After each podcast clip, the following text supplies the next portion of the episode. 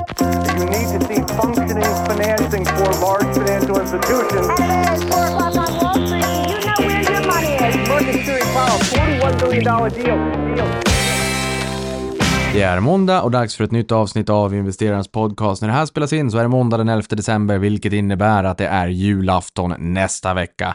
Kanske är du som mig, inte har köpt en enda julklapp än, men man är ju tidsoptimist så att det kommer förmodligen vara det jag gör på ja, fredagen, eh, dagarna innan julafton eller kanske till och med lördagen. Nästa vecka är det ju också dags för ett nytt avsnitt av Uppesittarkväll, det vill säga årets sista uppesittarkväll.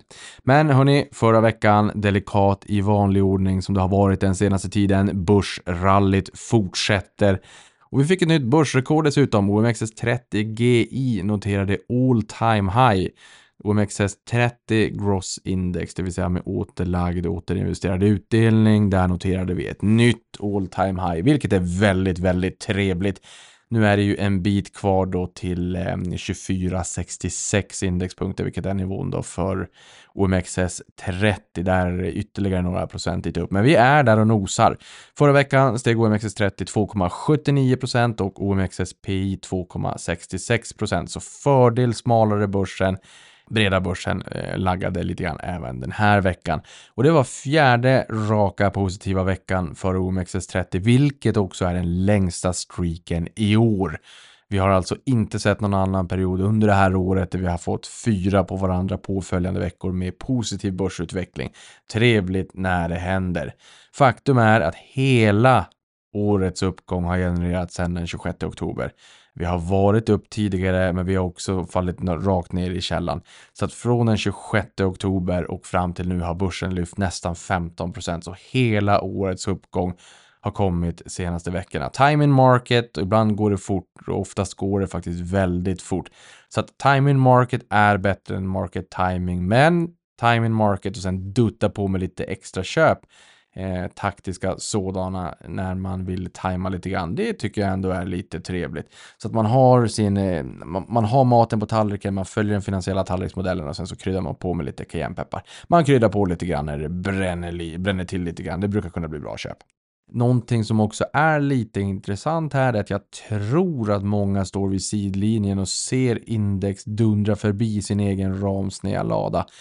Och här tänker jag kanske på förvaltare som kan bli lite stressade över att ha en hög kassaandel och kanske inte förvaltare som eh, är uppväxt i den taktiska skolan och som har en conviction om att börsen kanske ska bjuda på en sättning eller att det kommer fina lägen i X, Y, Z och att man därav har en hög kassa.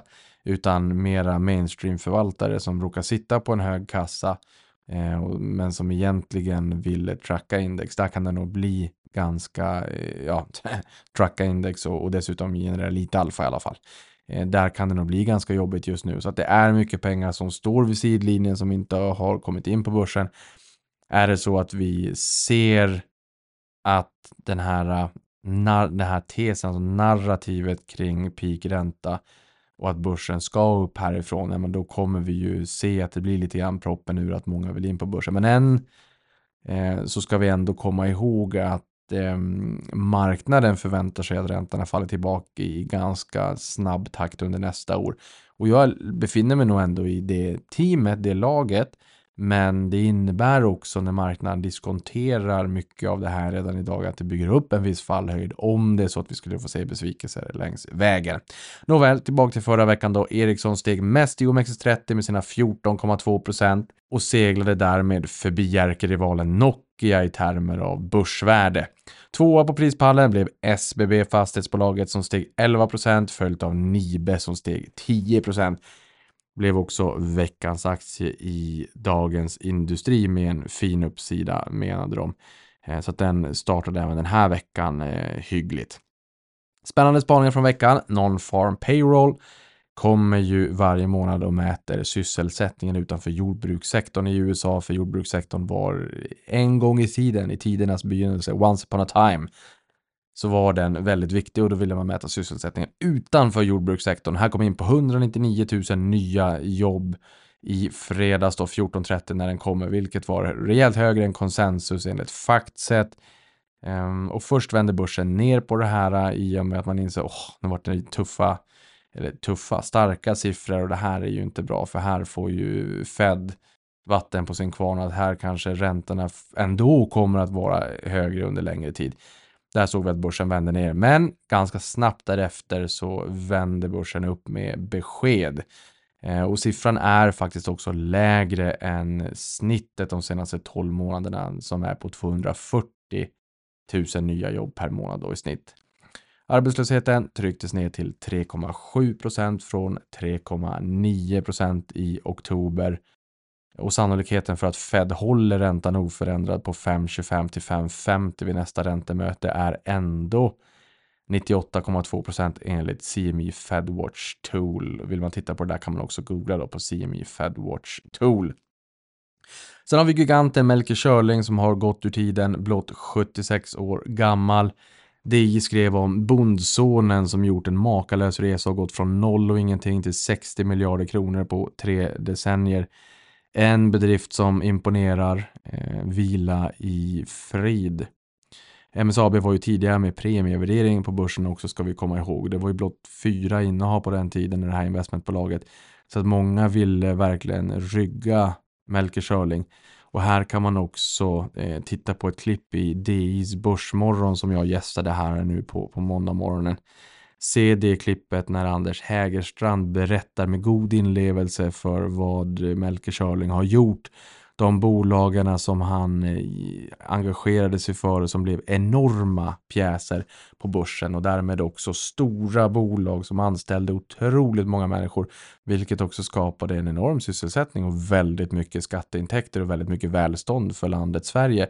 Den här typen av personer är några, några få per generation. Som jag brukar säga att det är inte jättevanligt att börsen kraschar 50% men man kanske får vara med om det en eller två gånger under en sparkarriär den här typen av människor som har gått ur tiden, Melker Schörling, Gustav Douglas ehm, eller Charlie Munger, de, de är inte dussinpersoner. Det är väldigt imponerande personer. Så att där, titta på DIs Börsmorgon om det är så att du vill eh, höra lite mer om, om Melker Schörling och hans fantastiska resa. Och det här är ju såklart någonting som alla tidningar nu skriver om då, vad, vad Melker gjorde under sitt yrkesverksamma liv. Likaså Dagens Industri också tycker jag är en väldigt bra sammanfattning av det hela. Och jag sa ju här alldeles nyss att DJ då plockade upp Nibe som veckans aktie och där kan man väl också säga att Melker Schörling är näst största ägare i Nibe med 18,7 procent. Så även det var ju ett bolag då som man hittade till eh, Melker Schörling. Uppenbarligen en, en affärsnäsa av rang och med de orden vila i frid.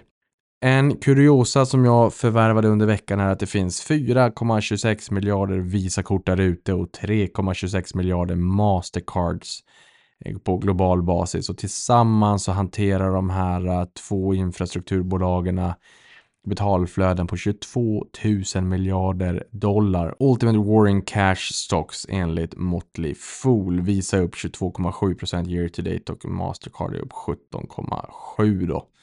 Så att väldigt, väldigt många kort som är utgivna där ute. Är det så att du har funderat kring det här, ja, nu vet du hur många som, som är där ute. Och även om vi får en förnyad eh, renässans för fintech-boomen och digitala kort i mobilen och sådär. Det spelar ingen roll om de är fysiska eller om de är digitala. Det är ju oftast så att man går på Visa eller Mastercards digitala betalinfrastruktur helt enkelt. Så att de gynnas ju alldeles oavsett om, om just plastkorten fortsätter att användas eller inte. Ytterligare en kuriosa. Visste du att det finns 311 000 fysiska skogsägare i Sverige? Ja, det vet du ju ifall du lyssnade på senaste avsnittet där jag gästades av Skogspoddens Per Jonasson. Ett väldigt intressant och uppskattat avsnitt har jag förstått här i sociala medier. Stort tack för det. Det är kul med den där typen av avsnitt också som sticker ut lite grann. Jag tror att många har funderat lite kring hur det är att investera i skogsfastigheter eller köpa en fastighet i Spanien eller Portugal eller vad det kan tänkas vara. Så den där typen av avsnitt som eh, sticker ut lite grann från gängse norm börs, börs, börs är ju väldigt roliga att göra.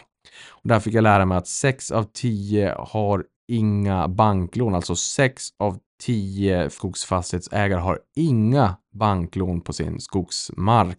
Och i senaste skogsbarometern anger 51% alltså majoriteten av de tillfrågade, att de hellre investerar i mer skogsmark än på bankkonto, det vill bankboken då, eller i aktier och fonder.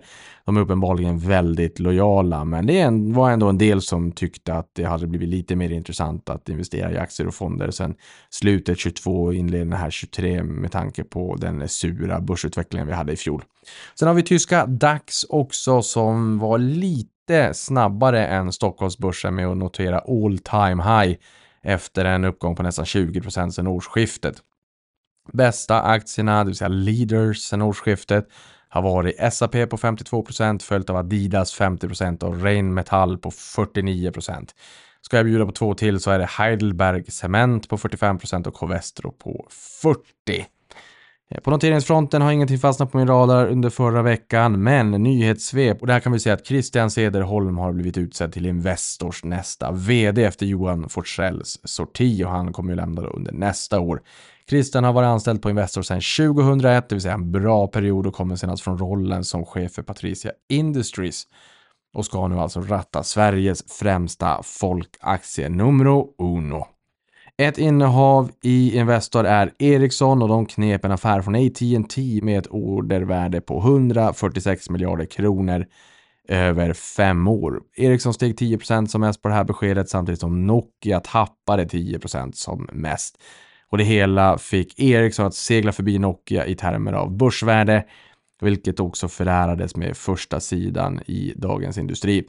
Jag ber om ursäkt på förväg, eh, för jag noterar att jag eh, nämner det väldigt många gånger. Men det är ju inte bättre än att i branschen, om man är aktieintresserad, så läser man den rosa tidningen väldigt mycket. Det är vad det är. Och vid millennieskiftet så ska vi komma ihåg att nationalklenoderna Ericsson och Nokia var enorma. Sumobrottarna stod i strålkastarljuset, var på allas läppar. Idag är det däremot Novo Nordisk som är den stora giganten om vi tittar på den nordiska börsen. Novo Nordisk rider inte minst på obesitas-trenden som har varit en, en av de största snackisarna i år, det vill säga fetma läkemedlen jämte generativa AI-trenden som har firat lite mer än ett år nu. Det här släpptes ju ChatGPT i november i fjol. Det har hänt enormt mycket under det här året. En intressant spaning här är att Novo Nordisk är nästan 13 gånger större än de här forna giganterna tillsammans. Börsvärdet har fått sig en släng av obesitas, kanske då även värderingen. Sen har vi ICA-gruppen som köptes ut från börsen för en tid sedan. Förra veckan kom domen mot de 18 personer som har stått åtalade för insiderbrott i ICA-aktien inför utköpet från börsen under hösten 21. Totalt dömdes 16 personer varav 9 för grova insiderbrott. 3 fick fängelse och två av dem fick dessutom näringsförbud. Resterande fick villkorlig dom och dessutom ska 16 miljoner kronor betalas tillbaka. En av ICA-handlarnas advokat fick frågan om de tänker överklaga och då sades det citat absolut, det här är kanske det strängaste straff som någonsin dömts ut i ett insidermål i Sverige. Slutcitat. Så to be continued som man brukar säga. Sen har vi Hansa som har genomfört en riktad nyemission om 3 529 412 aktier via ett accelererat bookbuilding-förfarande och därigenom tagit in cirka 300 miljoner kronor. Kurserna här fastställdes till 85 kronor per aktie, vilket innebär en rabatt om 10,24 procent jämfört med stängningskursen dessförinnan. Och i pressmeddelandet om man läser det så målas det upp som en offensiv opportunistisk dito. Eh, Erik Stenfors som är vd och grundare av Hansa har ju också eh, förklarat det här som att man har inte riktigt ens kapacitet att möta den efterfrågan som finns i dagsläget. Eh, och det känns ju som att Erik är en person som eh, vet vad han gör och som eh, tar kloka eh, genomtänkta beslut. Så det här blir ju väldigt intressant att följa. Har man inte koll på Hansa så rekommenderar jag att man tittar bak i poddkatalogen här och eh, lyssnar in när Hansa gästade första gången och berättade mer om bolaget. Sen har vi McDonalds som har planer på att öppna 8800 nya restauranger till år 2027 och dessutom addera 100 miljoner nya medlemmar till bolagets lojalitetsprogram. Målen presenterades inför McDonalds kapitalmarknadsdag och då kommer man totalt ha 50 000 restauranger globalt jämfört med dagens 41 198. Och de flesta av de här kommer att slå upp i portarna i USA. Så om det var någon som trodde att USA var mättat på McDonalds och skräpmat, tänk om. Sen har vi Volkswagen som har investerat 1,4 miljarder dollar i kinesiska elbilstillverkaren Xpeng och blir därmed minoritetsägare med 4,99 procent av kapitalet. Köpet av amerikanska depåbevis gjordes till kursen 15 dollar, vilket motsvarar en rabatt om 7,4 procent. Och de här två bolagen håller på att utveckla två batteridrivna elfordon i B-klassen tillsammans. Det har ju varit en del snack kring Xpeng. De är som sagt noterade i USA via amerikanska depåbevis.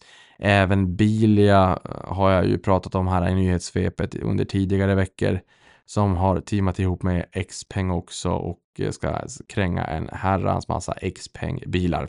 Sen har vi Broadcoms VD Hock Tan som sa i ett call med analytiker att den AI-relaterade efterfrågan nu accelererar. Det är ju, kan jag tänka mig, intressant att lyssna till inte bara Nvidia och AMD vad de säger kring det här utan en del andra också. Så Broadcom säger det accelererar. Och det här är något som C3.AIs vd Tom Siebel också instämmer i och han noterar att potentialen inom generativ AI är staggering, skriver Barons. Alltså trenden kring AI har ju funnits under väldigt, väldigt lång tid. Det var den generativa AI-trenden som boomade i samband med ChatGPT som såg dagens ljus i november i fjol. Och nu börjar man fundera kring vad händer när AI inte bara blir smartare genom att man adderar mer data som den kan träna på, utan när den faktiskt kan lära sig själv istället för att bli matad. Det vill säga att har man små barn, det har jag, jag har en, en tio månaders hemma Eh, och två äldre bolag, bolag två äldre barn. tre till antalet, alla goda ting är tre. Eh, så inser man att man får mata dem där jättemycket, mata, mata, mata, mata och sen en vacker dag så kommer de kunna äta själv och, och, och liksom booma i kunskap. Eh, det börjar med att krypa, sen går man, sen springer man och, och, allt vad det är. Och vi ser ju lite grann samma trend här också, att det går väldigt, väldigt fort inom AI-trenden just nu. Så det ska bli intressant att se vart det här tar vägen. Det är en fantastisk tid att leva i. Sen är det klart att det finns hot eh, och, och, och skäl till, till att vara brydd också. Ehm, men eh, uppenbarligen så verkar det som att, eh, eh, att, att trenden accelererar med, med allt vad det innebär eh, helt enkelt. Sen har vi ju den förväntade rivstarten postpandemi i världens näst största ekonomi, Kina. Den har kommit på skam. Istället har vi nu bjudits på två månader med deflation på grund av högre utbud och lägre efterfrågan. Kanske dags att vikta ner fläskkött i varukorgen det är ju fläskkött som tryck ner på marginalen då Kinas inflation till deflation i oktober. Och den här siffran accelererade faktiskt från minus 0,2% year on year i oktober till minus 0,5% i november year on year. Så att eh, i, i, Kina har man eh, ett visst huvudbry med deflation, eh, får man ju säga. Sen är det klart, tittar man på kärninflationen så ligger den faktiskt ovanför nollan fortfarande, men eh, jag tror att väldigt många förväntade sig nog att det skulle vara mer fart under galoscherna när landet kom igång igen.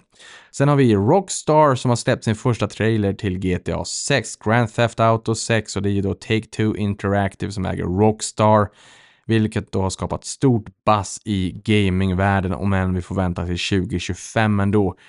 Eh, och jag skrev på Twitter här, jädrans vad man lirade GTA på Playstation 98 det ska ha kommit 97-spelet, porterades till Playstation 98 eller konsol då. Det här är kult på hög nivå.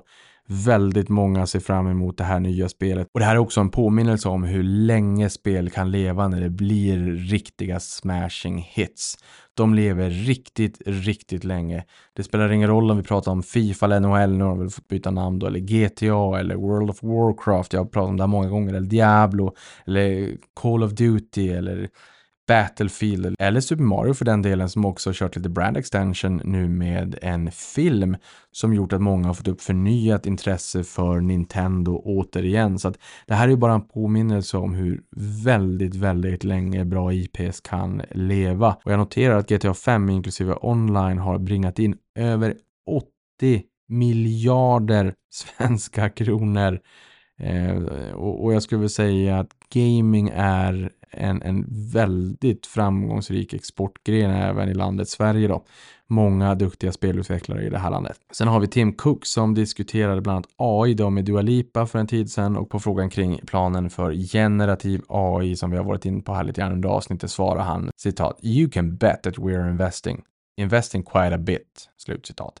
Så uppenbarligen så händer det ganska mycket där. Vi får väl se hur det kan materialisera sig framåt. De pratar ju sällan om AI som AI explicit så, utan bäddar ju in det i, i, i liksom paketeringen av deras tjänster på ett väldigt bra sätt. Jag menar, det är bara bildsöka i din telefon. Där används ju AI naturligtvis. Men vi får väl se om vi kommer märka det mer explicit vad Tim Cook här pratar om. Sen sist men inte minst, eh, på tal om Tim Cook, Apple har stigit 48% year to date, eh, eller hade här fram till 6 december förra veckan och återtagit tronen som det enda börsnoterade bolaget i USA med ett market cap på över 3000 miljarder dollar, det vill säga över 30 000 miljarder svenska kronor helt enkelt. Och det här är första gången sedan 3 augusti. Eh, med de orden, eh, uppgången verkar till synes bli lite mer bredbaserad, peppar peppar, i och med att det är Magnificent Seven som till stor del har stått för uppgången i USA och koncentrationen i S&P 500 har aldrig varit högre. Eh, så väldigt intressant att se vad det här kommer att leda till going forward. Men det vet vi med nästa vecka hur börsen har gått. Stort tack för att du lyssnade på det här avkastning på det så hörs vi igen nästa vecka. Tack för att du lyssnade på det här.